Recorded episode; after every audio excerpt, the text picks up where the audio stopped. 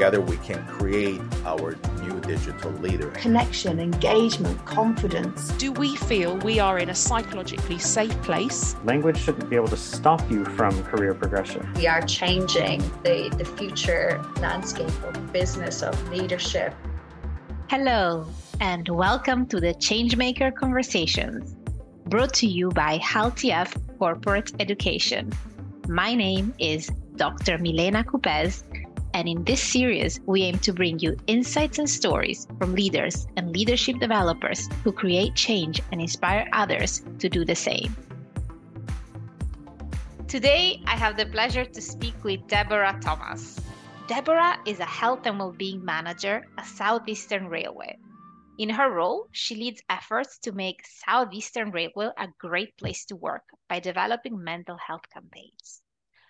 But without further ado, Deborah, welcome to the podcast. Welcome, Milena. Thank you very much for having me. It is a real pleasure. And on that note, I would love to start by asking you to tell us a bit about your background and your organization. Uh, so, I work for Southeastern Railway as a health and wellbeing promotion manager. We have lots and lots of initiatives that we've introduced, um, which is absolutely amazing. Um, I'm personally a nanny to eight grandchildren and I love watching football in my spare time. I began my career with Southeastern 10 years ago in the safety and environment team as the team organiser. I then signed up to be a health and wellbeing champion and began to assist running events across the network.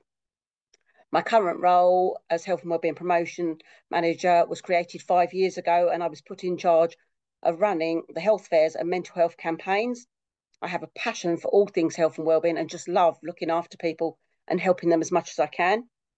Southeastern's a great place to work as it offers so much for its staff, and I'm very proud of what I have achieved in this role and with myself and my team. And we've won various awards as well in health and wellbeing, which is absolutely amazing. Wow, Deborah, that sounds amazing indeed. I'm very excited to have this conversation as you know, I'm very passionate about change, and I firmly believe that well being is the foundation for change. And there is no such thing as overinvesting in well being. And the reason why I was so excited to speak with you today is because I know that within your role, you're doing so much to create this foundation. I would love for you to tell us more about the work that you're doing at Southeastern Railway in terms of well being. Okie dokie. Well, I'll start with the health fairs. So they were introduced as an initiative to help reduce sickness and absence level and to encourage staff to live healthier lifestyles. Um, we looked at absence data, and the top three issues identified were stress, mental health, and musculoskeletal disorders.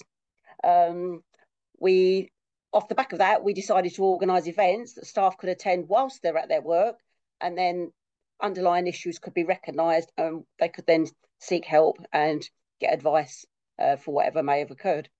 Um, so the events allow staff to have a massage, speak to a physiotherapist, um, have a health check, which includes your blood pressure, your BMI reading, your cholesterol, your glucose testing.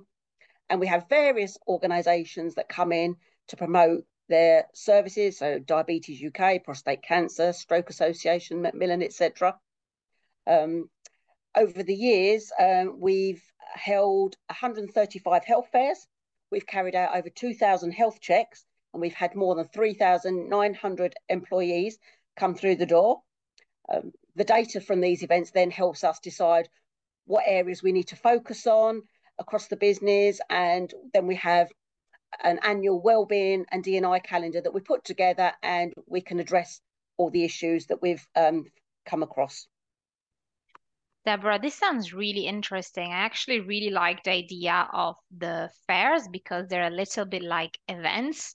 Mm-hmm. I tend to find that sometimes organizations do have these resources that are available all the time, but they're almost not celebrated enough. So people tend to not use them. Whereas by making the fair an event, you bring a lot of awareness to it. Yes, we certainly do. And over the years, it's just, you know, with our success stories that we've had, it's just been absolutely amazing. It really has. And, you know, there was some skepticism at first. People thought, oh, you're going to find something wrong with me. I'm going to be taken off track or I'm going to be sacked from my job. But now it's totally reversed and everybody just wants to come along to the health fairs and always ask, when's the next one going to be? Sounds great. And I like that you brought in the idea of feeling psychologically safe to attend these events and be open about how you feel. Is there anything specific that you have done to create this feeling of psychological safety that allows people to participate openly? We did a lot of um, communications and sent out, and we do a lot of talking to people to, I suppose, make them feel at ease and know that what there is going on at the health fair will stay at the health fair, and any information that we find will only be shared with their GP if necessary and themselves. It doesn't go any further. We will not be going to their line manager and saying, oh, you know, so and so's got this wrong with them. They know that they can come to a safe environment and be ensured that this is very confidential. And so I think that's what makes it such a success. For sure, it does sound like uh, the communication part that you mentioned is essential to making this successful. And you also mentioned collaborations with charities. I love that. I love that you're bringing in other organizations. So it become a question of mutual benefit. You mentioned Diabetes UK and Macmillan. Uh, how did that idea come about? Well, we look to sort of incorporate having other organisations along because, you know, one of our rates were diabetes. We have so many colleagues across the network that have diabetes. So we just thought, well, if we can start getting people in, you know, people can then have their checks and find out if they might be borderline diabetic. So let's get everybody on board. Let's make these such a, a big event and make them worthwhile having, especially when these organisations come in for free. So a lot of the organisations bring in volunteers. So prostate cancer, you know, they bring in their volunteers, diabetes do, and it's just amazing. And they're all so knowledgeable and can point all our staff in the right direction and let them know of all the services that are available to them.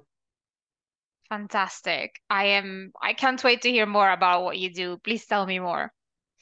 Oh, well, we just do so so many other things. On the back of the health fairs, we then incorporated health and wellbeing champions. So our champions will be there trying to encourage our staff to live healthier lifestyles, to hold ad hoc events as well as like the major ones that we do, um, we're up to holding 18 events a year now, um, so which is just amazing. And then they are out there to help get the message out to all our staff, to encourage them to come along to the health fairs, encouraging them to do things like um, weight loss challenges, um, cycle challenges, step challenges, you know, all sorts of walking clubs that they've introduced, all the sort of things that will help our staff lead a healthier lifestyle and try to take ownership of their own health and well-being.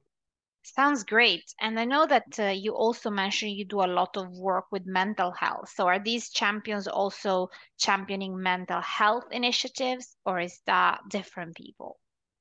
That's different people. So we have mental health advocates, which were introduced in 2018, um, basically to enhance mental health at work by providing an avenue for colleagues to talk in private and in confidence with an advocate of their choosing about any concerns, issues, or problems that they may have, and to overcome barriers in accessing support and services without fear of any formal pro- process. Uh, it, you know, it's done completely um, on a ad hoc basis. You know, you can choose any of our advocates. Um, you can go along to them. They'll have a sign signpost you to all the different avenues of things that are available which is absolutely amazing. And the success rate has been absolutely phenomenal. They really have done a good job. And then off the back of that, we then decided to introduce TRIM practitioners. So the trauma risk management practitioners. So that is um, a program that started in the army. Um, in it was it's run by uh, March on Stress, and it's a welfare-led process intended to assess the response of a colleague exposed to a traumatic or potentially traumatic incident. TRIM is based, TRIM is based on the principles of education, risk assessment, and mentoring.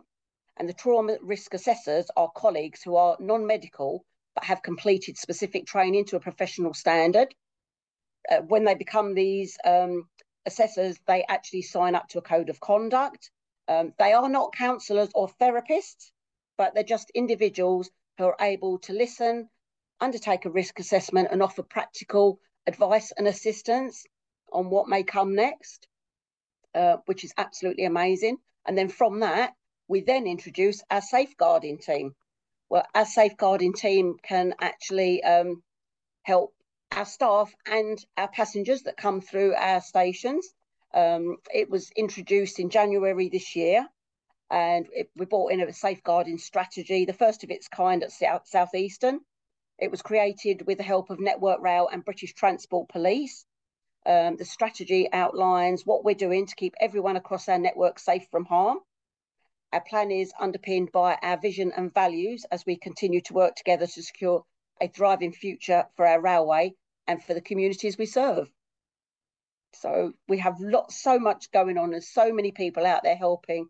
We also have an incident care team, um, which can go off to any sort of fatality or anything like that, any traumatic incident, and they're there to help passengers again and our staff through all what they may incur with all the um, the, the trauma that comes with things. So you know they're there, they're up and running, and they're ready to go at any point. They're all on call at certain times. It, it's just amazing. We we just offer so much here at Southeastern. It really is great. It does indeed sound great. And what struck me the most is that you mentioned health and well-being champions, mental health advocates, TRIM practitioners, and now safeguarding champions. So my question is, who are these people? Are they your employees? Are they external volunteers? So all of those groups are all voluntary staff from across the business. They can be anything from, you know, frontline staff to managers, everybody was able to apply for those those roles, um, and anybody can go through the training. We have a, obviously um, like a um, an application process that you would go through as you would for any sort of role, and then from that they they would have to undergo the training that's required for whatever one of those roles they're applying for, and then after that they sign codes of conduct, and then they, they go out there and help as many people as possible. And it's just absolutely amazing. It's incredible that it's the internal people who stepped up to help and that your a lot of your well-being initiatives are based around people's uh, volunteering mm-hmm. do you also get senior people take part in these uh, opportunities we certainly do yes we have some of our area managers uh, that are out there that are part of these um, programs. So, as I say, anybody was welcome to apply for those positions, and it's all voluntary. So it's all done, most of it in their own time. It just, you know, as long as you've got a passion for helping people, then you know you're good to go with these roles because indeed. it's all about caring. Absolutely. And indeed, it does sound like you've got a lot of passion there and a lot of people who care which is such a strong starting point. Mm-hmm. What's next, Deborah? I I mean, it sounds like you've got a lot going on, and I'm curious about your plans for the future. Well, we're just trying to figure out what we can do next. You know, I mean, we've covered so much already. We just don't, at this point in time, know what else we can do. Um, obviously, there'll be more advocates and all those roles. There'll be more people take on taken on eventually. Um, and you know obviously you get people that leave the role so then we try and recruit others to come in to, to that replace them. So it yeah it's just all about finding out what on earth we can do next you know and what initiatives we can bring out just to make southeastern a better place to work. It does sound like uh, it's a great place to work and uh, i'm so pleased i got the opportunity to speak with you today. And i'm sure there are a lot of organizations out there who have so much to learn by this uh, approach that you have taken. At this point, I really just have one final question I would love to ask you, a question that we ask all of our guest speakers. Mm-hmm. And that is what is one thing you know now that you wish you would have known 10 years ago? I would say the one thing that we've taken on board in is that you need to be proactive rather than reactive. You know, because being proactive you're you're thinking of things before they happen and you can set things up to sort of be put in place ready for when anything may happen. So being out there and thinking outside the box and thinking what things could help people in the long run is better to get it in place early on and then you know rather than something's happening and then you want to set something up.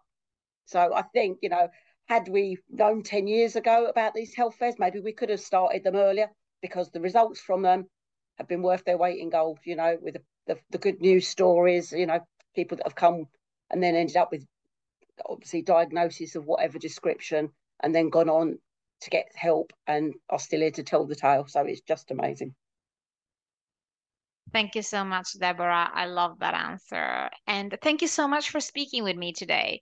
oh, It has been. it has been such a pleasure to learn about the inspiring work you're doing at Southeastern Railway. Um, I just look forward to speaking with you again soon and finding out what else uh, you will come up with. Oh, that's absolutely amazing. Thank you very much. This has been absolutely great. We like to talk about all the good work that we do and what's going on with Southeastern. And we like to, you know, help other organisations if we can to set up similar um, types of roles and things, you know. So it's just amazing to actually be able to speak out and tell everybody about all the good things that goes on. Great. Thank you so much. And on that note, I wish you a great rest of your day. Thank you very much, Milena. Have a good day. Bye now. Thank you for listening to the Changemaker Conversations. Would you like to talk further about unlocking human potential and creating positive change, either one to one or on this very podcast? If so, please visit hultef.com slash inspire. Until next time, goodbye.